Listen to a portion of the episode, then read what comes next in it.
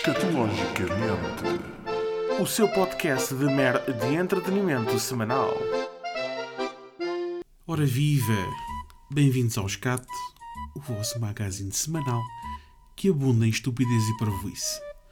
Parvoíce essa que é tão vital para mantermos a insanidade mental e lidarmos com as intempéries desta vida. Já viram o guia das profissões menos estressantes do mundo?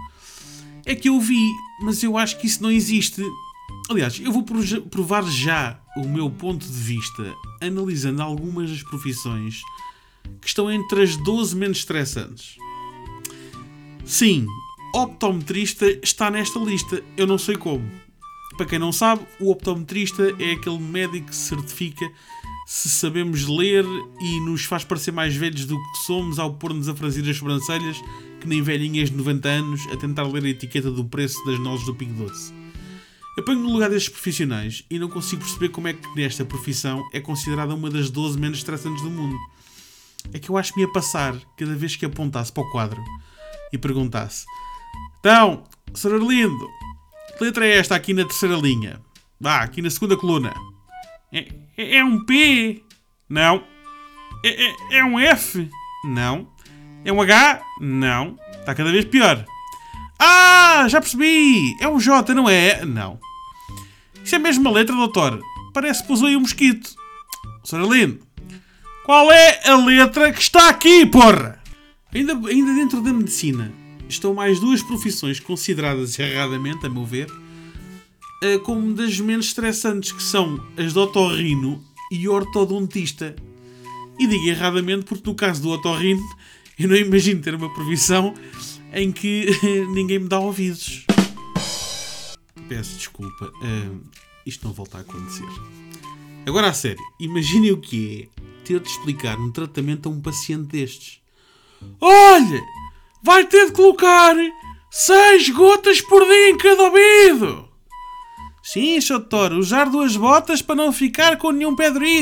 Não, foda... Seis gotas em cada ouvido! Epá, isto mais dia, menos dia. Eu acho que ia estrangular um paciente com estetoscópio.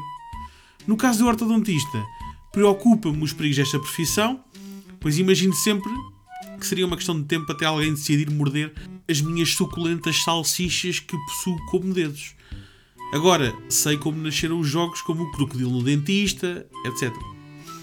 A seguir vem uma das minhas preferidas, aquela que deve ser das mais frustrantes da lista, pois o sucesso destes profissionais, de acordo com os pacientes, nunca está dependente deles, deles os profissionais. Eu estou a falar, claro, dos nutricionistas e dietistas. Profissão menos estressante? Não me parece. Imagina que és nutricionista.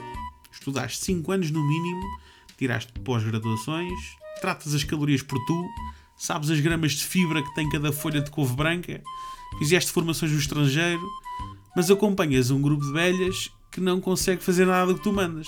Ou seja, a tua imagem profissional está diretamente ligada a fatores alheios ao teu controle, nomeadamente se as velhas conseguem guardar a placa numa gaveta e trancá-la à chave ou não.